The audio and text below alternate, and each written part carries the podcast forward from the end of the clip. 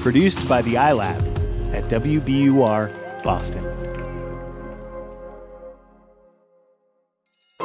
Welcome to Kind World. I'm Andrea Asuaje. And I'm Yasmin Amer.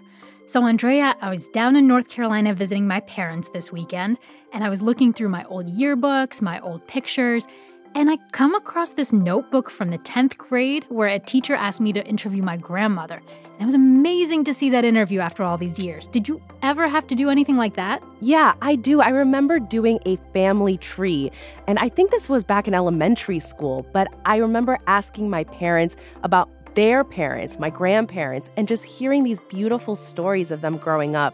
I love doing that. So imagine doing that project, you know, tracing your family history, for years. That's what Rachael Cerrotti did. She uncovered this incredible story. Rachael's story aired in 2017, but we wanted to share it with our listeners again today, with a little something extra. Stay tuned afterward for an update.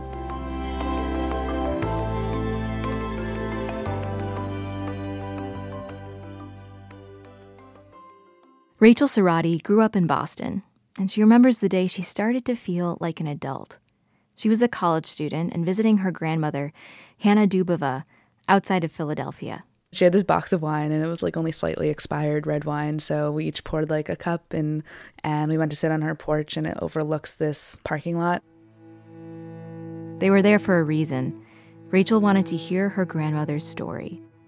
She knew parts already, her grandmother was a Jewish Holocaust survivor from Czechoslovakia. My grandmother had so much to say, and I don't think that many people asked her questions. So Rachael started asking. And over the next year, the two of them sat down for oral histories. Hana's health deteriorated that year. At the end of it, at age 85, she died. She left behind a mass of diaries, letters, and photographs, and Rachael became obsessed with digging deeper into her grandmother's past she decided to spend the coming years retracing her grandmother's footsteps.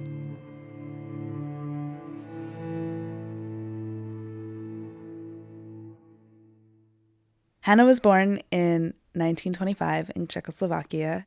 Hana's father owned a shop on Prague's main square when Hitler came to power. They thought that it could never happen here, that anti Semitism was just a rumor. By the time they realized it could happen here, it was too late. Hana's family applied to come to the U.S., but nobody wanted these refugees, soon to be refugees. Then came a sliver of hope.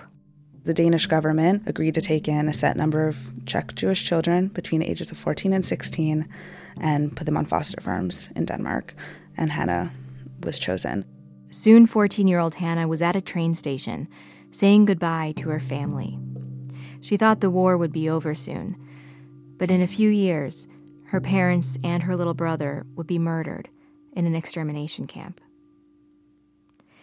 When Hana arrived in Denmark, the Danish program placed her on three foster farms that hosted her for six months each. She went from being a child to being a servant overnight.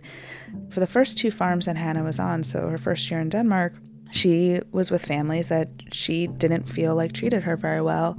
She wasn't allowed to eat with the family. She had to live upstairs in the attic that was unheated. She wrote about her sheets freezing in the night. But everything changed when Hana moved in with a young couple and their newborn. This third foster family, they treated her like family. For the first time in ages, she found herself skipping around, singing. In her letters, she talks about all of a sudden feeling at home and she hadn't said that in years. So, decades later, Rachael tracked down that family, and she asked to live on the farm of their descendants, just as her grandmother had. The farm belonged to Sine Christensen and her husband. Sine's grandmother had hosted Rachael's grandmother 74 years before. We all knew the story, but it, it became different when I met Rachael. That's Sine, her grandmother had often wondered what had happened to that refugee from Czechoslovakia. And I come into their house and, you know, just casually they put, you know, a pot of coffee on the table and we just sit and chat. We talked about our grandmoms and we started feel a little connected or in family or something because of their connection. I think they had a special bond. Rachael moved in and helped Sine with farm work, just as their grandmothers had done. They laughed, they cooked, they even sang together. And gradually, Rachael felt like one of them. You know, I'm reading words that my grandmother wrote about this family from 1941. And it's like I could take those words and put them into my diary today about their descendants. Rachael's grandmother, Hana, was able to safely stay in Denmark until she was 17 when a stranger appeared. This guy showed up on a bike who she did not know. He was part of the Danish underground. They'd heard that Nazis were about to round up Jews in the area. And he says she needs to come with me and pretty much gave her five minutes to pack up what she could, which was essentially a toothbrush, and followed him on her bike. He hid her in a church attic for three days. And then, one night, a fisherman smuggled Hana and more than a dozen other refugees to Sweden by hiding them under piles of herring in his boat. We hear about all this like horrific details over and over again, but there are these like stories that compete with that where it's like, yeah, but look what you can do that can save people. I mean, it's a really different story than friends of mine whose grandparents weren't in concentration camps. Like Hana was never in a camp because people kept her safe, because people, you know, honored her life as a human.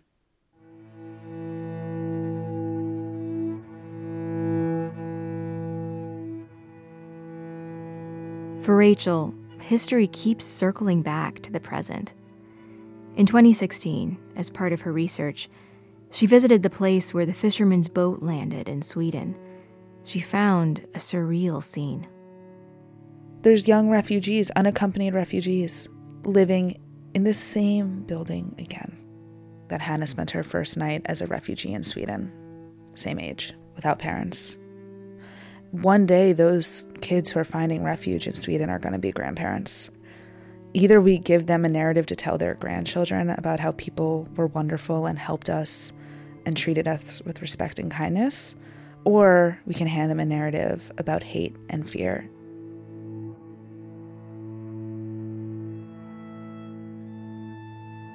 For her part, Rachael's still close with the people who helped her grandmother. In 2016, when she got married, she celebrated the wedding at Sine's farm with the descendants of the people who gave Hana a home. By then, they all felt like family. The wedding day itself was incredibly still air. It was just so beautiful. I remember Sine turning to me and saying, "You know, I think our grandmothers are smiling down at us." That's just that's just like what it feels like. The beauty that's come out of such tragedy has become perhaps the most important part of my grandmother's story.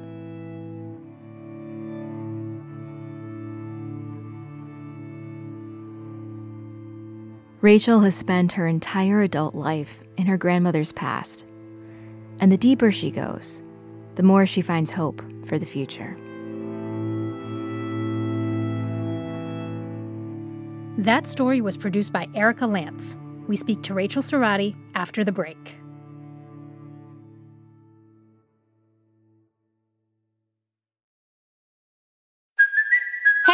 Kaley Cuoco for Priceline. Ready to go to your happy place for a happy price? Well, why didn't you say so? Just download the Priceline app right now and save up to 60% on hotels. So, whether it's Cousin Kevin's Kazoo concert in Kansas City, go Kevin, or Becky's Bachelorette Bash in Bermuda, you never have to miss a trip ever again. So, download the Priceline app today. Your savings are waiting. Go to your happy place for a happy price. Go to your happy price, Priceline. The world's clean energy future relies on ancient elements still in the ground. Without mining, there will not be a clean energy transition. But pulling them out of the ground comes at an environmental and human cost. Mining is intrusive, but the results are the building blocks for products that we use every single day. I'm Meghna Chakrabarti. Join me on point for Elements of Energy Mining for a Green Future. Five special episodes. Listen and follow On Point wherever you get your podcasts.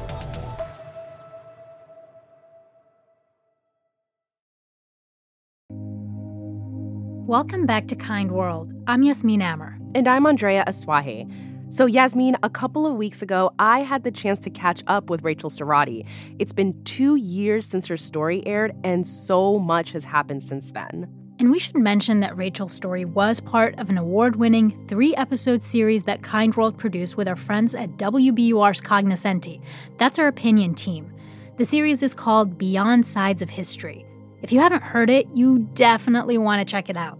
We'll have a link on our website, wbur.org slash kindworld. And actually, our series was a major jumping off point for Rachael and her project. In the two years since the story aired, Rachael turned her and her grandmother's story into its own podcast. It's called We Share the Same Sky. It really takes you through a Holocaust survivor's story, but as told by the grandchild. There's a lot of history packed in there, and you hear a lot about my personal life, and you hear a lot about how my understanding of my grandmother's story continues to shift shape. Rachael's podcast was funded by the USC Shoah Foundation, which is an organization that has conducted interviews with more than 55,000 Holocaust survivors and other survivors of genocide to educate people about the atrocities of hate. And now they've created an entire educational plan to help teachers use We Share the Same Sky and Hana's story in the classroom. When USC Shoah Foundation sent me the kind of mock up of all the materials that were prepared for teachers. And I, you know, I started crying a bit, which for me, I'm just like, what's happening? Like, I don't cry very often. And it really hit me hard that, like, for many students, their introduction to this time period, to this horrific event that my family was victim to, and, and so many others, that Hana is going to be their introduction to that. And this feels more important now than ever. Andrea, I remember hearing something on NPR last year that just truly blew my mind. It was something like 20% of millennials say they haven't even heard of the Holocaust. I mean, can you believe that? That is truly shocking. But hopefully, shows like Rachael's will help bring this history to more and more young people from a deeply personal perspective. And Rachael is working on another way to spread her and Hana's story. I also have a book that will come, and so now now that the podcast is produced, I can go back to the manuscript, which has kind of been on the back burner over the past ten months as I've been like staring at audio files on my computer. Rachael also says she has even bigger dreams for her project, like turning all of the diaries and letters and documents her grandmother left behind into an exhibit. But she also has her original idea kind of rolling around in her head. So at first, she just wanted to turn Hana's story into a photo book, and she's taken over 100,000 photos in the 10 years she's been doing this project. Seems like she's not slowing down anytime soon. I mean, she's got her podcast, like you mentioned. Right, and it's out now, so people can listen to the whole thing. I think what I'm most curious about is her relationships with the people she talked about in the original piece. So, Sine and the Danish family that she lived with. Does she still talk to them? Oh, yes. Actually, Rachael jokes that she's waiting for Denmark to give her citizenship so she can spend more than three months at a time there when she visits. She says this project has not only connected her to her grandmother, it's also given her some amazing lifelong friendships. Sine is a sister to me at this point. I mean, her family is my family. I entered all of these people's lives as a journalist and I came out as family. I say, like, I went out to chase this story of war and, and family that, you know, my grandmother survived, but everyone else didn't. And I ended up coming out at the other end with just so, so much love in my life um, for all these people who were once strangers. And that's just really remarkable.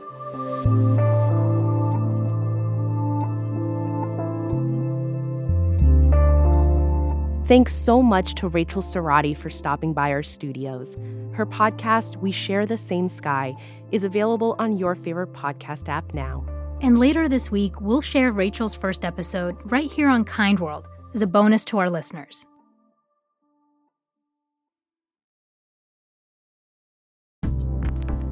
Next week on Kind World, how a judge's extraordinary act of compassion renewed a veteran's sense of hope. When he walked in, uh, that kind of brought the walls down and built this confidence in me, a trust in, in people. That's next week on Kind World. Kind World is a production of WBUR, Boston's NPR station. Paul Vaitkus and Matt Reed do our sound design, and Iris Adler is our executive producer. I'm reporter and producer Yasmin Amer. And I'm reporter and producer Andrea Asuaje. Have you uncovered an amazing family story of extraordinary kindness? We want to hear from you. Send us an email to kindworld at wbur.org or find us on social media. We're on Facebook, Twitter, and Instagram at WBUR Kind World. Your story could be the next episode of Kind World. Need a good detox from the week? You know you do. Subscribe to our weekly newsletter called The Care Package. We'll send you lots of good news straight to your inbox every Saturday morning. Sign up on our website, wbur.org slash kindworld. Thanks for listening. We'll see you next week.